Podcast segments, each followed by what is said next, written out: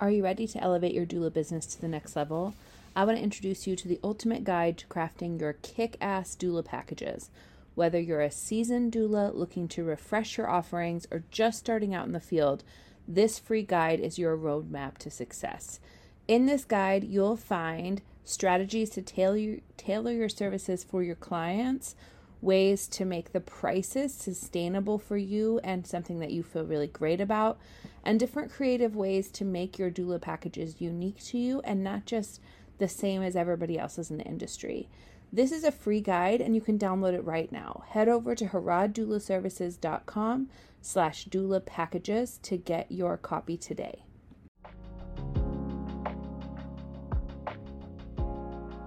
Welcome to Doula Tips and Tits. This podcast is a place where we answer one question about doula work both to support you and to help you support your clients. I'm Kaely Harrod. I've been supporting families in this perinatal space since my oldest was born 12, nearly 13 years ago. I am a birth and postpartum doula, childbirth educator, La Leche League leader, and a doula coach. I love guiding and supporting doulas as they work out their doula business. It is a tremendous joy to be trusted in this way. Thank you for joining us on this journey. Welcome back. Today's question that we're answering is Can I be a doula if I have never had a baby myself? Now, the short answer to this is yes. Yes, you can. Um, I think doula work is unique in that it really emphasizes birth, right, and pregnancy. And the reality is, many doulas find their way to this work from their own birth and pregnancy experiences. And so that's a legitimate form of sort of um, developing the passion or the calling or the um, even the knowledge of the field of being a doula, right? What that means is that folks who have not had a baby, who've not had a pregnancy, who've not given birth, can feel a little out of their depth sometimes. And so I want to reassure you a little bit that I think sometimes it can actually be a benefit to not have had a baby yourself as a doula and also that all of us have different experiences of having babies. So even those of us who have had kids do not come to this work with all the knowledge in our own bodies of how it plays out.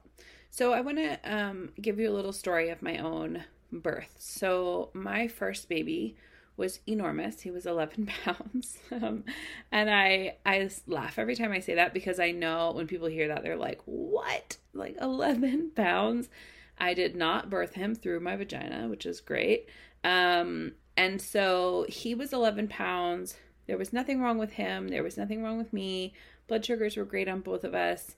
Um, my husband is incredibly huge. And so that's who we're blaming for this 11 pound baby. Um, and he, he owns that. It's fine. He's six five. Um, and so I can't imagine how big my child's children would be if he decides to have children. So he was born via C section. I never went into labor. He never engaged in my pelvis at all. And part of it was his head was enormous, and we knew that. And so there was a much higher need for a C section than a typical kiddo, right? And 11 pounds is like, I'd say a little outside of the range of normal in terms of newborn size. And he was born um, two days before his due date. So he was born at almost 40 weeks and so he was um he was due on the 13th he was born on the 11th so he was full grown right like he was definitely fully developed but not like overdue or anything like that so that was my first experience just straight up planned c-section right i got pregnant again pretty quickly so i got pregnant within about seven months of his birth and then um I had our second son at 15 months. And so 15, 15 months after my first. Now, that's really like a little bit shy of what doctors like in terms of trying for a VBAC. And so, um, the other fun fact about me is that I have a funny shaped uterus. It looks like bunny ears. And so, my, um, when I get pregnant, I'm only pregnant in one side. So part of the question was having never had having never had labor, what would that even do to my cervix? Would it open it well? Would it progress or not? Um, and also how big was this kid because I knew they knew I had a history of double digit babies, right? So with my second, I went into labor around 38 weeks, a little before 38 weeks, and progressed okay for a while. Like I labored for probably like, I don't know, 12, 13 hours. Um, I guess maybe a little bit, yeah, right about 12 or 13 hours. And I went in when my contractions were close to like like 7 or 8 minutes apart because they wanted to be sure to monitor and see kind of like make sure there wasn't any excessive bleeding and things like that because I had had a huge baby and I'd had a a C-section. And so I got to about 4 centimeters. And the reality was that my cervix was not dilating evenly because it was really having a lot more pressure on one side than the other because the baby just was not in the center. And so um, he ended up being a C section as well, um, but one that, like, you know, we fully consented to, etc. Then my daughter, my youngest, she started trying to come at 33 weeks. And I had labor at 33 weeks for about like once a week for a whole day. And of course, at 33 weeks, a provider is wanting you not to be in labor. So the strategy was anytime I felt like I was getting into a regular rhythm of contractions, we would load up, go to the hospital. I would be put on IV fluid, sometimes like a medication to calm the uterus down, monitored, given steroids for the baby's lungs, like all these different things. Also, because now I had had two C sections. So while like I would have loved to have a VBAC, we had a pretty good idea that my cervix didn't really do that well. And also I'd had two babies. Now she was spaced out a tiny bit more from the from the second one, but still it had been only about 26 months since I had my first C-section. So not that long. In that span of time I'd had two, right? And so um so in that time, I guess it had been more than that. It had been like 30 36 months. And so um my so my doctor had me keep coming in and he would monitor me, he'd get my labor to stop, he'd send me home, basically put me on like modified bed rest. The whole time it was funny because he's very very chill. Um the OB that I had at the time and so by about 35 and a half weeks, I was having contractions. They wouldn't stop. I was in the hospital again overnight, getting fluids, being, you know, getting medication to calm everything down. And then he came in very calmly and said, Well, I think we're going to have to have a baby today. And the bad news is we're going to need to do another C section. The good news is you have now very thoroughly given your body a chance for a VBAC. And I was like, Thanks, Dr. Williams. I was like, Yeah, you're right. He's like, four centimeters is about all you can do. And that's okay. Like, that's, we knew that maybe your cervix wasn't going to want to do this, you know, and your uterus is interesting, you know. And my midwife, he worked with a midwife and she was lovely.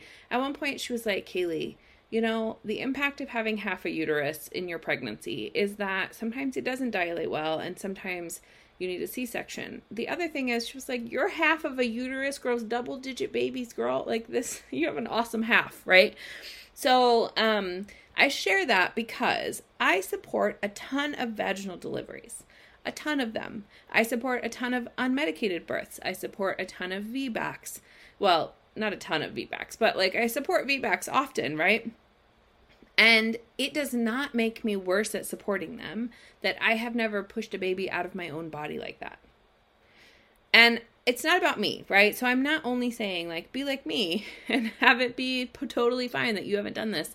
What I mean is, I can support them really well, not having had that exact experience myself, and that's okay that doesn't make me better or worse at it, right? It's just a part of the process. Now, one thing I will say is I am very good at supporting an unplanned C section happening because that is part of my life, right? And that's part of my story, that's part of my journey. And so there are advantages to, in some ways, right, to things that you're able to share with a client, but those don't have to be pregnancy and birth things. Those can also just be life things. So, if you have not had a baby, one huge, huge, huge benefit I think you have is that you do not have a single bit of baggage around your own birth experiences. And I can tell you, as a doula who had births that were not my ideal scenarios, I had planned a water birth, I had planned a holistic, like unmedicated experience prior to my first C section. I I carried that with me for a number of births at the beginning where I was kind of like, oh, you got the birth I wanted, you know? And over time, I was able to kind of let that go. But the reality is that you do not carry that baggage with you if you do not have your own experiences in this field. The other thing is that you you're able to kind of come without bias, without like like let's say you're a person who had a baby and then always got an epidural and thought everyone should have an epidural you're going to bring that at least a little bit to the birth support that you do, right? Um, and so you don't have any of that if you haven't had a baby yet. You also physically have an easier time in many ways supporting a birth when you aren't currently pregnant or you don't have like a breastfeeding baby or something like that.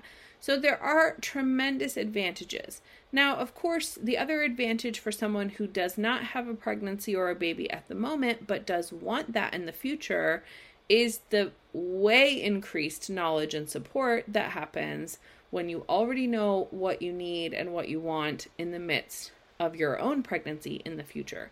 So I do think it can be beneficial if someone's planning to have a baby or is able to have a baby, which is not a requirement either of this work. You don't have to ever want to have your own baby. That's okay. And you, I know that there are people that can't have their own babies that do this work, you know?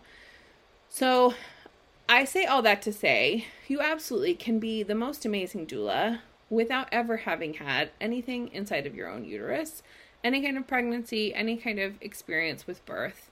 That's okay do not let that hold you back and do not let you yourself convince yourself that it makes you less of an asset to your clients because it does not. Okay? Now, um, as always, I would love to hear what questions you have. I'm gonna be, um, I'm gonna start having some episodes with special guests again, which I'm so excited about. And um, the first one up is a copywriter. And so that is going to be amazing. You're going to hear all about like making fantastic websites and things like that, how to kind of hone in on your messaging. And so that's going to be the first one. We're going to talk about brand colors at some point. We're going to talk about um, what doulas need to know about referring to different individuals, different professionals.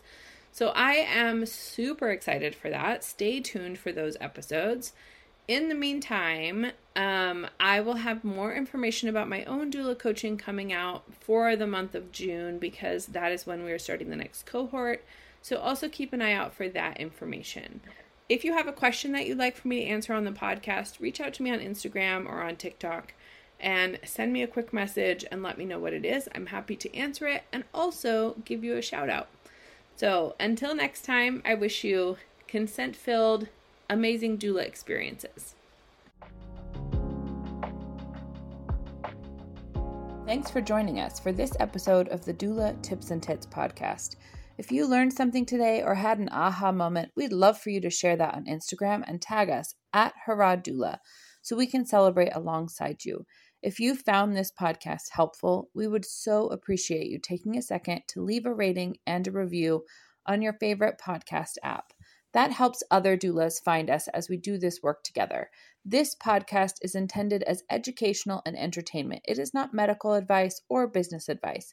Please consult your own medical or legal team for your own needs around